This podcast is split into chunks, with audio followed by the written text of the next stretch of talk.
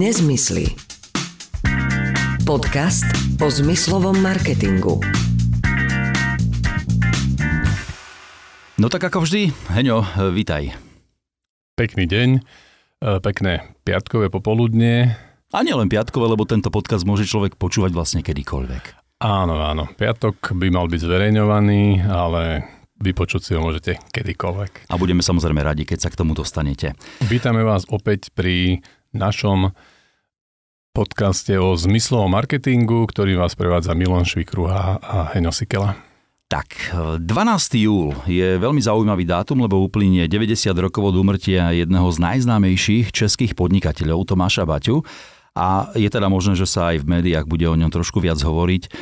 Ja som ho vytiahol dnes do dnešného podcastu o zmyslovom marketingu aj preto, lebo, lebo veľa myšlienok a postrehov, heňo, ktoré sme tu už aj my vlastne hovorili, tlmočili, v podstate zavádzal Tomáš Baťa do praxe ako medzi prvými a to už pred 100 rokmi. Áno, áno, on je tak poznámy ako veľmi progresívny podnikateľ s úplne iným štýlom podnikania, aký, na aký boli väčšina. Áno, on robil úplne všetko inak ako, ako, ako ostatní konkurencia a preto možno bol aj, aj úspešný.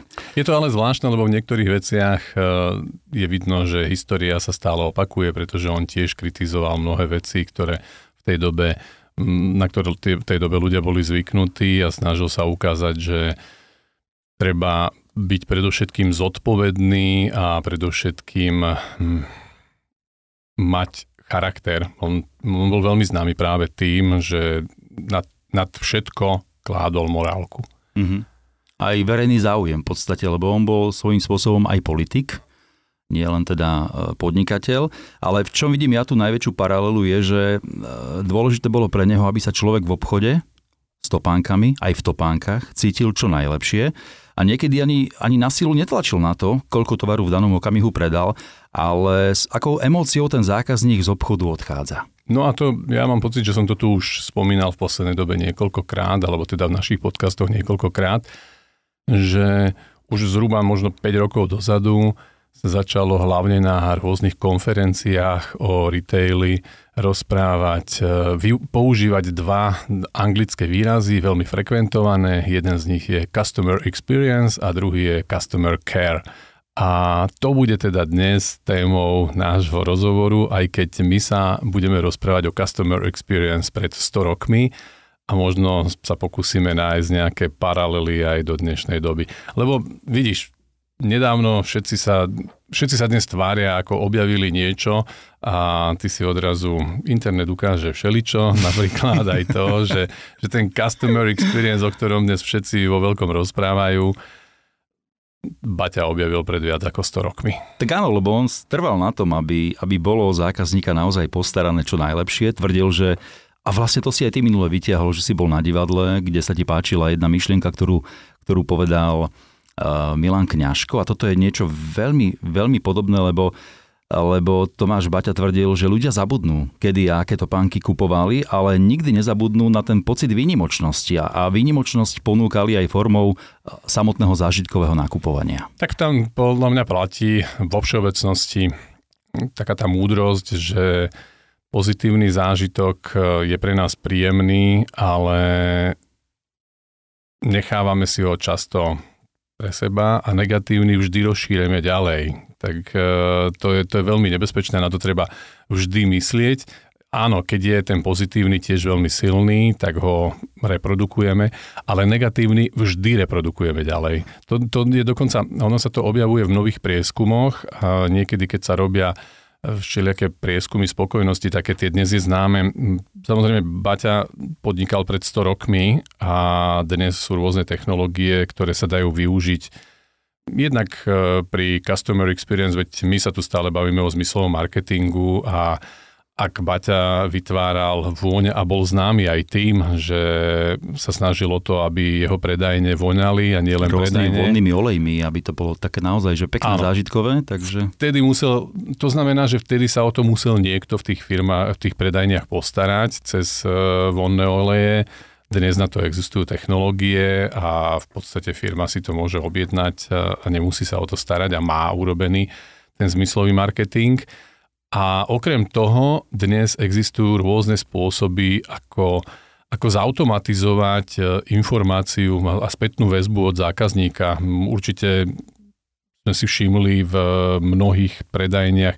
Ja, ja si vždy si to uvedomím, e, veľmi často hlavne banky mávajú na, pri odchode z banky, máš taký tabletík, na ktorom sú Spokojnosť. smajlíkov, mm-hmm. ktorí, ktorí ukazujú, že teda či si bol spokojný málo alebo viac. Niektorí to majú do troch úrovní, niektorí do piatich úrovní.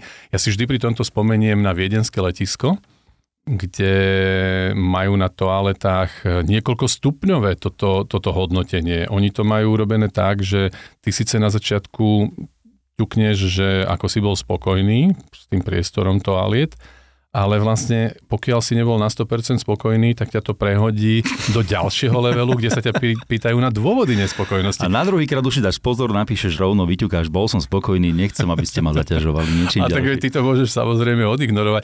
Takto, ja to obhajujem, lebo uh, teraz možno trošku zo zakulisia biznisového a odchádzam od toho baťu na chvíľu úplne niekam inám, ale tento prieskum spokojnosti vlastne je, má na svedomí náš celkom vážny biznisový úspech, lebo, lebo z okolností na viedenskom letisku využívajú naše vône na toaletách, čo vôbec nie je náš typický segment, lebo my sa orientujeme na aromatizáciu priestorov vo všeobecnosti, nie na toalety.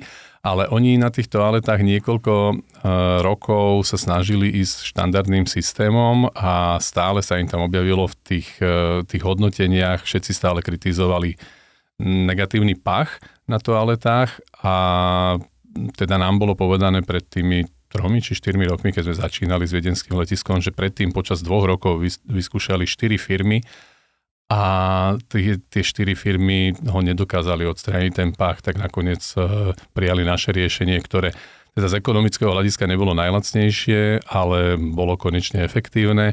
A v podstate oni ten test urobili tak, že počas mesiaca sme aromatizovali jedny toalety a oni počas toho mesiaca nedostali ani jedného negatívneho smajlika na pach. Wow. A, a to bolo... To, to bol, netušil. Toto. To bol dôvod rozhodnutia, mm. že prečo s nami podpísali zmluvu, mm, tak som na to taký celkom pyšný. A preto mi to nevadí, že to ide v niekoľkých, v niekoľkých leveloch to hodnotenie, lebo oni naozaj sa potom pýtajú na čistotu, na pách, na prítomnosť alebo neprítomnosť tých eh, vre, papierových vreckoviek na utieranie. Naozaj, že je tam, je tam niekoľko vecí.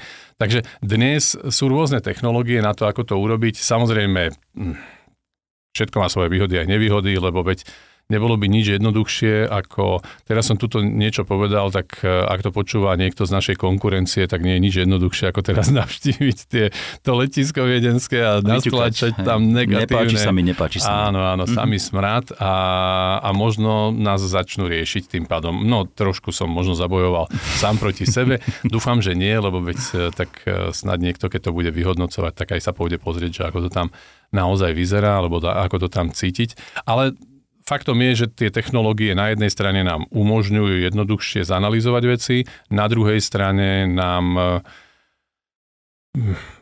občas môžu spôsobiť eh, nesprávnu analýzu toho všetkého, lebo naozaj, keď je niekto veľmi naštvaný, tak tam môže ťukať eh, nie kvôli tomu, že je, že je z konkurenčnej firmy, ale už len v princípe tam bude dávať samé negatívne hodnotenia. Kdežto Baťa to musel hodnotiť úplne inak a vlastne pokiaľ viem, tak bol známy tým, že... Rád lietal.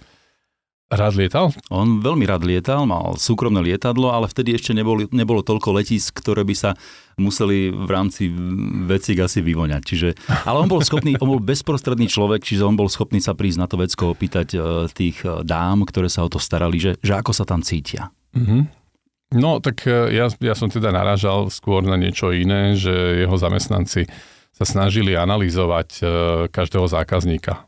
Samozrejme... No, to sme už pri inej veľkej téme, lebo naozaj toto, čo si načal, e, on vždy tvrdil totiž to, že akákoľvek reklama je úplne na nič ak sa obchodníci nevedia k zákazníkom e, správať. Inak Baťa by bol asi nadšený, keby počúval naše podcasty, lebo a ja si myslím, že snať, snať v každom jednom našom podcaste zdôrazním to, že my môžeme hrať krásnu hudbu v predajni, že my to môžeme nádherne vyvoňať a môžeme urobiť e, to nie len o našich službách, to je o, o materiáloch, môžeš tam použiť, ja neviem, aké materiály môžeš urobiť hociakú reklamu, ale v konečnom dôsledku, ak e, obslužný, ak mm-hmm. obslužný personál, a to je jedno, či je to predávačka, alebo, je to, alebo to nazveme akokoľvek uh, inak, tú, tú osobu, ak ten sa nevie správať k zákazníkovi, no tak všetko je pokazené. No to jedna vec, ďalšia vec bola tá, že on trval na tom, aby aby ľudia, ktorí pracujú v tých jeho obchodoch, aby sa zaujímali od toho zákazníka. Veľmi takým nevtieravým spôsobom zisťovali informácie. Ja neviem, prišiel niekto, vybral si to pánky na svadbu tak si normálne k tomu zákazníkovi k jeho menu poznačili, že svadba a keď sa tam vrátili, ja neviem, o mesiac, o dva, tak sa, tak sa spýtal, no ako bolo? Urobili bola, bola to fajn svadba, fajn akcia, dobre sa vám tancovalo v týchto pánkach, čiže on sa takýmto spôsobom zaujímal cez formu zákazníckých kariet, ktorú my máme dnes elektronickú. Oni si v predaniach zakladali normálne papierové karty a tam si písal poznámky o každom zákazníkovi, lebo tak väčšinou sa chodilo nakupovať e, na najbližšie možné miesto, čiže oni sa navzájom ako keby poznali. Áno, tak e, neviem si to celkom dobre predstaviť pri dnešnom trafiku ľudí, mm-hmm. pri tom, ako sa presúvajú a nakupujú na rôznych miestach, ale určite existuje skupina ľudí, ktorá používa hm, tú istú predajňu pravidelne. Hm, tam je zase potom otázka fluktuácie zamestnancov. Vtedy asi nebola taká fluktuácia zamestnancov, mm-hmm. ako, aká je dnes. Um, pravdepodobne my, my všetci dnes spomíname na socializmus, že človek nastúpil do jedného zamestnania a v 20 rokoch a potom v 62 odišiel do dôchodku z toho istého zamestnania. S hodinkami na ruke. Áno, a viditeľne to nebol výmysel socializmu, ale to mm-hmm. tu zavádzali dávno, dávno pred socializmom. Dnes e, pokladáme za samozrejmosť. E, niektorí ľudia to dokonca sa tvária, že to je až e, výsostné právo, alebo snáď až povinnosť každého vyskúšať rôzne zamestnania. Mm, ja som asi stará generácia na toto, nemám nič proti tomu, ak ľudia menia zamestnania.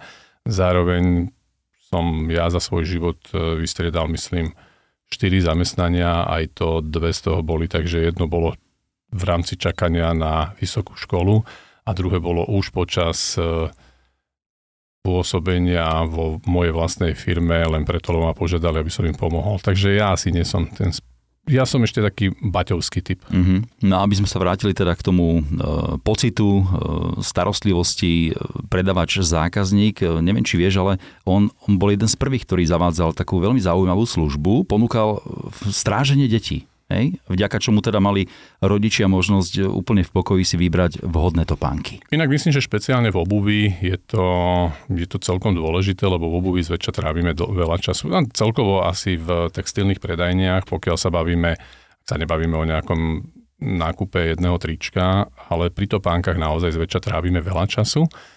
A mnohom to dnes e, kopírujú. Ak sa pozrieš na dnešné predajné obuvy, tak veľmi často majú detský kútik urobený. Áno, nerobia to tak, že by sa dnes postarali o deti, že by tam mali špeciálne personál na to. Opäť e, rozvoj technológie spôsobil, že stačí tam dať jednu obrazovku a tam pustiť nejaké filmy, ale, ale áno, e, do toho customer care, teda starostlivosti o zákazníka aj dnes patrí aj toto.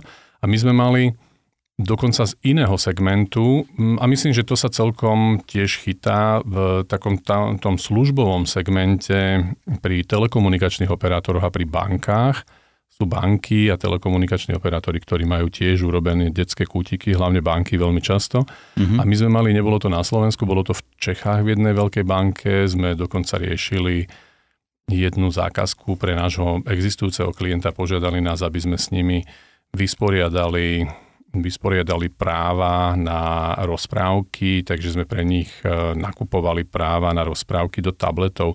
Tá, tá banka to urobila tak, že v tom detskom kútiku okrem nejakého priestoru na hranie, tam boli umiestnené aj tablety, do ktorých oni hm, umiestnili hry pre deti, plus nejaké rozprávky. My sme vlastne zabezpečovali práve tú časť e, smerom k rozprávkam a tomu sa tiež hovorí starostlivosť o zákazníka, lebo keď takéto niečo urobíte, no lebo banke tiež, e, banke a, na, a auto, telekomunikačné operátora alebo energetické spoločnosti, ktoré dodávajú energie, tak tam tak, keď prídeš, tak vo väčšine prípadov ten rozhovor trvá No nie chvíľku, zväčša je to pár minút e, a môže to byť kľudne 10-15 minút. A 10, no ak si s deťmi, minút... tak potrebuješ samozrejme niekde ich na chvíľku zabaviť, odložiť. No a akokoľvek sa to zdá, že sú to dodatočné náklady, ale to sú náklady do toho, aby ten zákazník, ktorý prišiel na priehradku, na rozhovor s tým telerom a proste so zamestnancom banky alebo telekomunikačného operátora, aby sa vedel sústrediť na to, o čom sa s ním rozprávame a nie na to, že čo sa deje s jeho dieťaťom. Mm-hmm. Občas sa stretávame aj v tomto našom biznis priestore s niečím takým, že aj zlá reklama je reklama, ale keby sme sa na to opýtali Tomáša Baťu, ten zastával úplne iný názor. Ten sa pridržal hesla obslúž jedného zákazníka dobre a vie to len on a jeho okolie, ale obslúž ho zle a bude to vedieť celá obec. No to je to, čo som povedal. Na úvod v podstate. Na úvod presne platí, že negatívna reklama sa šíri veľmi, veľmi rýchlo a na to si treba dať obrovský, obrovský po, pozor, pretože naozaj jedna... Ja som... Moja dcera začala teraz nedávno brigádovať v jednej kaviarni a keď tam bola prvýkrát, tak e, prišla z kaviarne a povedala mi, že sa jej taká trošku nešťastná bola, lebo povedala, že nejaká pani sa stiažovala, keď urobila kapučíno, že toto nie je kapučíno mm. a povedala mi, že vie, že tak ten, čo ma zaučal, povedal, že z toho si nič nerob, to príde, príde za deň príde 20 takýchto ľudí, ktorí sa takýmto spôsobom stiažujú. A ja som bol trošku prekvapený z toho prístupu, ľudí e, alebo zamestnancov a neviem, či aj majiteľov tej e, kaviarne, lebo toho si nič nerob nie je podľa mňa práve najlepší prístup. Samozrejme, treba kalkulovať s tým, že občas niekto príde v tak zlej nálade, že môžeš pre neho urobiť čokoľvek a on odíde v zlej nálade. Ale na druhej strane, ja by som sa zamyslel nad tým, že ak to číslo je 10 alebo 20 nespokojných zákazníkov mm, za mhm. deň, že je to už veľa, tak e, by som minimálne aspoň urobil analýzu, že prečo to tak je. Či to je naozaj vec, či to vieme posunúť ďalej, či vieme niečo urobiť preto, aby tí zákazníci boli spokojnejší a odchádzali úsmiatejší, lebo presne platí to, čo povedal Baťa, že jeden nespokojný zákazník podá informáciu ďalším 20, možno 100 ďalším zákazníkom, ktorí budú vchádzať do tej kaviarne už s tou predpojatosťou, že aha, no možno do nej ani nakoniec nebudú vchádzať práve preto, že dostali negatívnu referenciu. Vrátime sa ešte na chvíľku k tým kartám, k tým informáciám, ktoré on zbieral okolo, okolo svojich e, zákazníkov, lebo e, on to robil veľmi, veľmi sofistikované. Informácie, ktoré mal používal aj k adresnej reklame. Tá vyzerala ako taký letáčik, adresovaný normálne konkrétnej danej rodine, alebo teda osobne vo forme pozvánky. Mne normálne stálo, že obu už má niečo za sebou, ktorú ste si kúpili a preto vás pozývame do predajne na kúpu nového páru. To je ako mm. úžasná vec, ktorú dokázal on riešiť pred 100 rokmi. Inak e, toto myslím e, dnes robia všelijaké tie áno, klubové áno. karty. To, to je presne ťa... to, že on, on predbehol dobu o 100 rokov a teraz sa dnes nad tým akože úžasníme, že wow, jak to mohol áno, vlastne áno, toto vedieť. Prišlo Tesco s klapkartom a mali sme pocit, že ako oni vedia, že ja potrebujem ďalšie plienky. Hmm, tak vedia no, na základe toho, aký nákup tam oni, robím. Oni dnes majú počítače a on to aj bez počítačov dokázal zvládnuť. Samozrejme, asi to bolo náročnejšie na ľudskú silu, ale je to geniálne. Takto, ja si myslím, že pritom je veľmi dôležité, ako sa to podá. Pretože takúto informáciu, takúto pozvánku môžeš podať e, smerom k zákazníkovi spôsobom, že to pociťuje ako starostlivosť o neho, alebo ako otravovanie. A myslím, že som to tu spomínal nedávno pred pár týždňami, že vo všeobecnosti reklama v pred, na mieste predaja je vnímaná ako pomôcka, nie ako otravná reklama.